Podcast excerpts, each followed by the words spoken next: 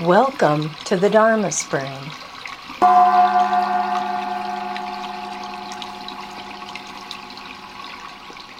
Good morning. Good morning. Good morning. Good morning. Maybe it's a question and a statement. Good morning. Good morning. Um,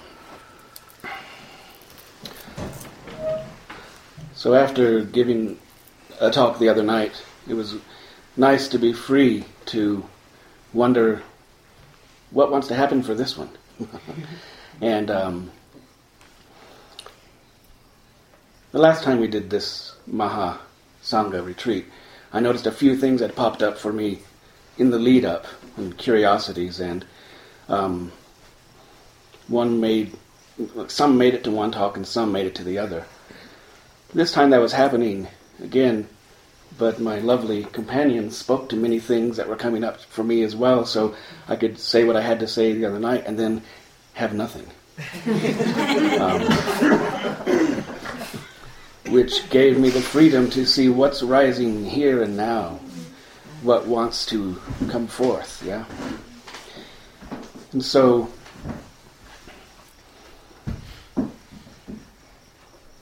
I, find my, I found myself drawn to the bottom falling out of the bucket area in that poem. Um, so it was great that at the end of last night's talk and discussion, the uh, black Tara moment was mentioned in regard to that bottom falling out, returning to the source. A black, I like that black Tara moment. Yeah, and it's great because I've been hanging out there for a while, and so beautiful, just folding together. So that's where I've been since uh, I tried to go somewhere.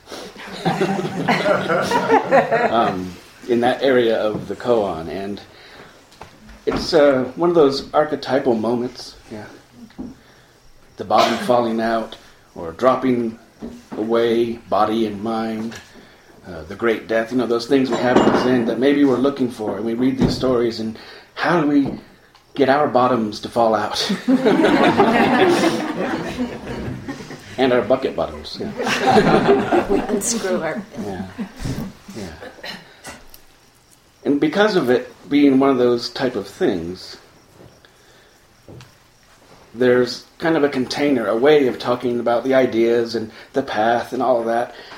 But I really wanted to go to where our dear Chiyono and Mujaku was, uh, to the source of the poem. And approaching it from the idea or the, you know, the known paths or the known ways of talking about it felt very much like a bucket. So I needed to throw that bucket away. And so I was like, well, where, you know, how can, what's the most intimate I can be with those words and where the poem came from? So I put myself there and what was her experience? And the words that came were no bucket, no water, no moon. That was straightforward and simple, so I liked that, yeah. And then it said, okay, I'm going to carry just these words with me. And it's like, hey, how about doing it like a mantra? Yeah. So just walk around with no bucket, no water, no moon, no bucket, no water, no moon. That was fine for a bit. but it felt a little stilted and choppy. So I noticed another uh, well known mantra coming to help out. You know, Om Mani Padme Hum. It said, here's my rhythm. What, what, how do these meet? Yeah. So I tried it. No bucket, no water, no moon. No bucket, no water, no moon. It's like, wow, yeah, still choppy. It fits in there, but not quite the way it needed to. So I let two no's fall out. So dropped those bottoms out. Drop out two no's. then poured poured it into the bucket of old Mani Padme Hum, and it becomes no bucket water moon, no bucket water moon, no bucket water moon. No bucket water moon, no bucket water moon, no bucket water moon, no bucket water moon, no bucket water moon, no bucket water moon, no bucket water moon, no bucket water moon. So now you have an earbud mantra. That may stick with you, yeah? um, so that's like, okay, this is where to land. And all this has worked out over breakfast yesterday. As I was eating, all that got worked out. So by breakfast, I had, okay, a, a companion to, to just keep with me as much as I could, all, all the time, all the time, wherever I went, um, which is what I've been doing. And I noticed a lovely part of it is the the ends or the bottoms of the words fall off when you keep doing it. So it just becomes no bukke wate mu, no bukke wate mu, no bukke wate mu. So even though the words aren't there as they're presented, the essence is. And that's enough. Yeah? So that was really great to let those bottoms fall out. Yeah. So, muttering it to myself, swaying and taking my mala and chanting, um, wondering, well, what's going to happen? Let's just discover, let's see. Mantra and I. but then some ideas of how to work with it came to mind, and I would like to do this and do that, and many of those fell away. The bucket. Don't need those buckets, yeah. but the day before, I'd gone on a walk and passed by this tree that looked like a good tree to go back and sit underneath.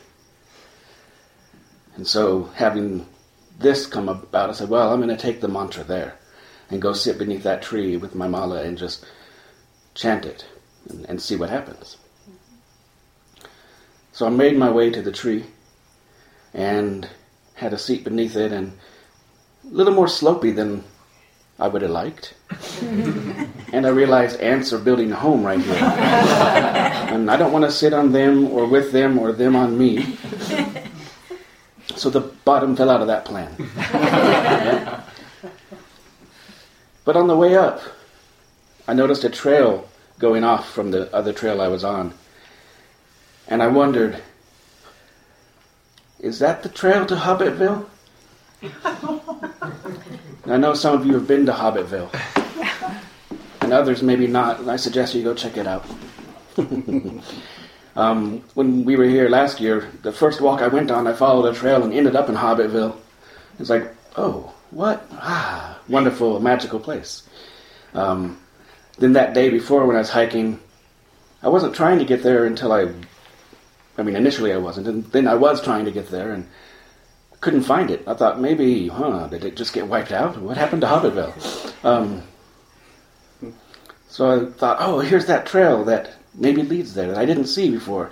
But as I walked it, I realized I did see it that day before. But I was walking and looking for something, and therefore I couldn't find it because I thought I knew what it looked like. Um, so when I got to that part where I stopped the day before, I realized, well, trees had been chopped down, the terrain has changed, so it didn't look the same. I should keep going. And um, I did. And lo and behold, Hobbitville. And just, just as proof that I'm not crazy, you see, there's all sorts of little flags, and this one says, I love you. Hobbits are so cool. and, you know, in my encounter with hobbits through the movies and uh, books, they are pretty cool. So this is true. This person has seen the hobbits. so go to Hobbitville. That way.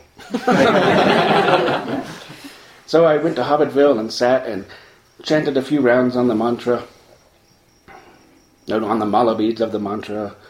No bukke watamu, no bukke watamu. And I don't know much happened, but don't know much that didn't happen. what I do know is there's a weird insect out there. I have no idea what it is, but it clicks. You heard them? Click, click, click. Just clicking. As the mantra, I did three rounds. I meant to do one, but three happened. the click, click, click was going on. And it got louder, like a whole chorus, like all of them had come to join in. in the middle of the mantra, so they had to be getting louder. Maybe like, "Shut up, we're here," and our mantra, click, click, click, click, click. I don't know, but I just noticed like the, a field of noise arose to accompany my noise. So great, yeah. then I wrapped things up and wandered and kept muttering. What I really also enjoyed was noticing later in the evening or later in the day, um, was out walking again with the mala beads and had to go down a slope. And my mantra and my footsteps had to match one another. But I'm not sure which one was controlling which. Mantra slowed down so I'd be careful in step and not fall and tumble. Or were feet slowing down and mantra said, Oh, we'll join you. Yeah. But it's just kind of the mantra joining in anything, helping in this this relationship, this mutuality of things, yeah. So carried it on through the evening and really loved carrying it into sleep. Going to bed, no bucket what the moon, no bucket what the moon. And when I sleep, when I go to sleep, maybe this is familiar for others, images start to come, dream images come to mind and stories start happening. And so I noticed I'd fall asleep and then I'd be, instead of chanting the mantra, I'd be saying whatever the dream people were saying. And then I'd laugh, ah, back to no what the moon. And in the middle of the night, when I'd wake up just slightly, enough, I'd go, Where is it? Oh, it's here. And, and just bring it in again. Wake up in the morning, there it is. So, you, you can welcome to use that. no charge. see what you find, see what you discover. Um, so that's one way, one vein of working with it in many ways, many places. Another thing that wanted to happen was to bring the words to paper. And I wasn't sure exactly what it would be, but I knew pick up a pen and that paper and do something. So I wrote it out. And once I did it initially, following whatever it wanted to be, it was great because then I had a pattern that I could follow and I didn't have to think about what I was writing anymore.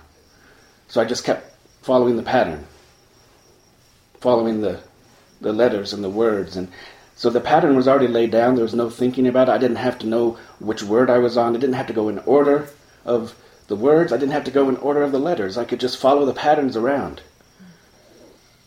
And turn it sideways and upside down and backwards and just follow the patterns, not even thinking about these are words. Trusting that the pattern's there. I can just follow it. It was wonderful just to keep doing that and, and noticing where the pen wanted to go, how it wanted to travel. Then I turned it like proper again and noticed when I did that, my mind looked at, well, that N could have looked better. and so my mind wanted to grasp onto the pen's path and say, you should go this way and fill in that space. Yeah, you should make it this way. So I said, okay, turn it around. Uh, don't go the proper way because the mind wants to more, make it more proper, make it more whatever. Yeah. So after a bit of doing it the other ways, I said, well, let's go back to the proper way. and um, is it possible to look at it in the proper way, the way it should be, and still be free to follow the patterns I wish and not get caught in what my mind wants to do? And yes, it's possible. Just don't go there. Um, more patterns, just following them, and then letters connected where they don't where they don't supposed to connect, and that was fine too. And um, so this is what I ended up with. Uh,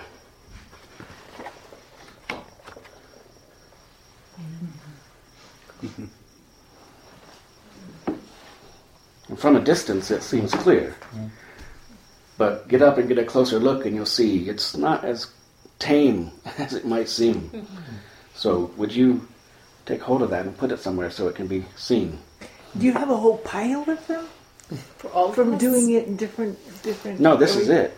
Oh, you did it all on that one. All on the one. Yeah. Wow. Starting with one Over one and over line. and over. over and over and over and over and under and through. yeah, it's just the one and the mini. so that was great. Yeah. Well, it's all great. You can, oh, that. oh. so then, what wanted to happen was uh, I wanted to take, or the words wanted to be taken to the water. In my mind was one of the senses of the word dharma is uh, patterns drawn on the surface of the water. That's the dharma. So I wanted to see, let me take these words to the surface of the water and see what that is. Luckily, there's creek and pond nearby, yeah? So I found the creek and um, went to places that were slow moving and faster moving, not really super fast, but slower, a little faster. Found a place where there's enough uh, boundary that things just kind of wiggled and shimmered as the water made its way through, and there were still places. Yeah. So I went to each of them, and the first one was kind of a moderate, the, the slower moving. So I took my walking stick and wrote, "No, Bakewatamun." You know, word like if, if they if they stayed still, they'd stack on top of each other, each of the letters. Yeah. So in the still space, you know, when I did it and I got done, there was ripples going out. That soon settled, and it was calm again. Yeah. Except for that movement. Uh, yeah, this was not. This was the the moving one. So uh, they rippled out and they disturbed the pattern a little bit, but then it returned to itself. And I did it again, and it did the same thing. So scientific method. Test it out again. and it was really great how the ripples remained just a bit, and then whew, it wasn't a quick pulling back into the pattern. It was a slow, let's get back to the flow. Yeah. When I took it to the quicker spot, it was that quicker movement. Here's the ripple, but then boom, almost letter by letter, ripple, boom, rip, ripple, boom, back to the flow, back to the flow. But the ripple's still there. Then the shimmery, wiggly spot. As I wrote the, the words and letters there, I noticed because it was, it was wiggly because of things coming from different directions, therefore I was able to hold the letters just a little bit, and the sky landed in them. And so after white, like the, the a zero, uh, no, uh, an O, it remained for just a moment, but long enough to see there it is, a skyward, maybe.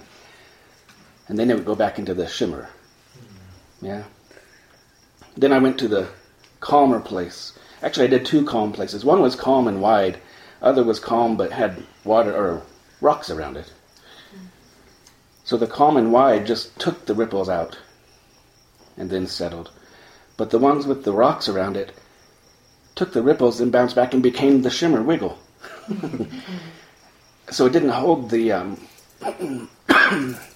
didn't hold the letters initially, but it became the shimmer place that could. Yeah, that was really cool, or great, as I've been saying. Ah, oh, it's great. so that's what happens meeting the water with these words. When I did it. So if you have a walking stick, go to the water. Take whatever words you wish to the water and see. And if you don't have a walking stick, we're in a forest. There are many sticks. you have fingers too, whatever. Take it to the water, see what the water says about your words. So then I took it to the pond. This was in the evening, and it was a very still, glassy pond. And I went to that part where it's like a little bridgey thing that walks out, and see little fishies swimming around there. And I stepped down to the edge as far as I could, and like, don't, don't fall in. um, I didn't. But then I wrote it out there and just noticed, of course, as you might expect, the ripples spreading across the pond, just going all the way, all the way, and then settling again. Uh, so I watched them go. And then I got curious to Can I go and meet them as they come to meet me? so I wrote a vigorous no. And then went back and went to the other edge. As I was walking, I looked and the ripples were walking with me. And at one moment, we became, we were walking at the same speed. And we were not moving while we were moving. And the whole world, but also, and that was cool. and that was great, yeah. And then I sat on a bench and just watched them settle. Then the wind came up and it blew its own ripples over the pond. It wanted to play, perhaps. Yeah. So that was something else. Yeah. Good, good. hmm. All right, one last bit, and that has to do with last night after the end of the evening. Um, I don't have a lacquer bucket, but I do have a coffee mug that's all black inside. So I went, took my coffee mug to the stream. Under a cloudy sky. It's like, oh, the idea of being able to look at the moon and try to see what Mujaku or Chiyono saw. Oh, cloudy moon. Oh, I could just go down and see what it's like to look at clouds in the glass or clouds on the pond. And um, so I made my way to the pond and to the stream above it. And just as I was getting there to dip into the water, it began to rain. And so it's like, oh, I'll to see what it's like to be rained on in this too. And, um, went and sat on the uh, picnic table and couldn't really see much of anything in there with the cloudy sky. And in the pond, it was easier, much bigger space. But then a little bit of the clouds shifted and the moon became hazy, but bright enough that I could find it in my cup. But it was kind of like working with a telescope. if you've ever done that, you've got to really shift and find it just right. And I was able to do so. And that was nice. But there was also there were raindrops happening. And so I'd have this instead of being like the moon in a dot, it was just a, the surface kind of became white. But when a raindrop found it, it all became black and then turned to white again real quick. And it reminded me of an alligator's eye, that nictitating membrane, which um, sometimes it's called the third eyelid. So the third eye eyelid. So it was like the moon was an alligator's eye winking at me, covering completely black, and then here I am again. Black, here I am again. Like that, yeah. so yeah, that was great too.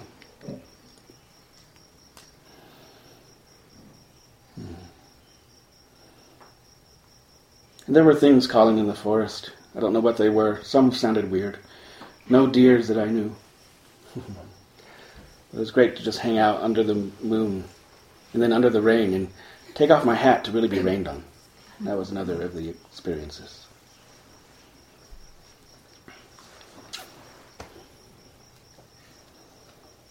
So I don't really have a point here.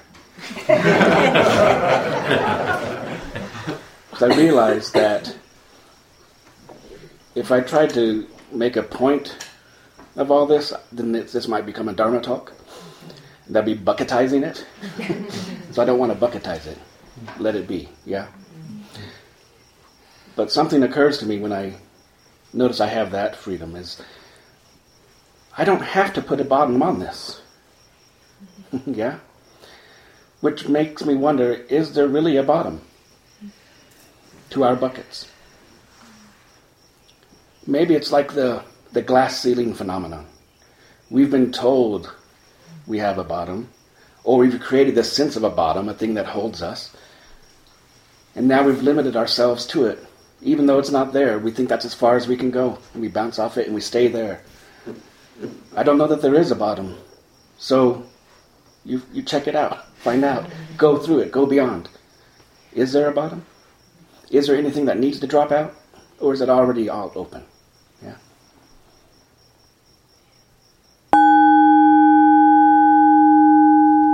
Thank you for listening. For more about Andrew Palmer and his teachings, please visit bowandroar.com and look for him on Facebook, Instagram, and Twitter.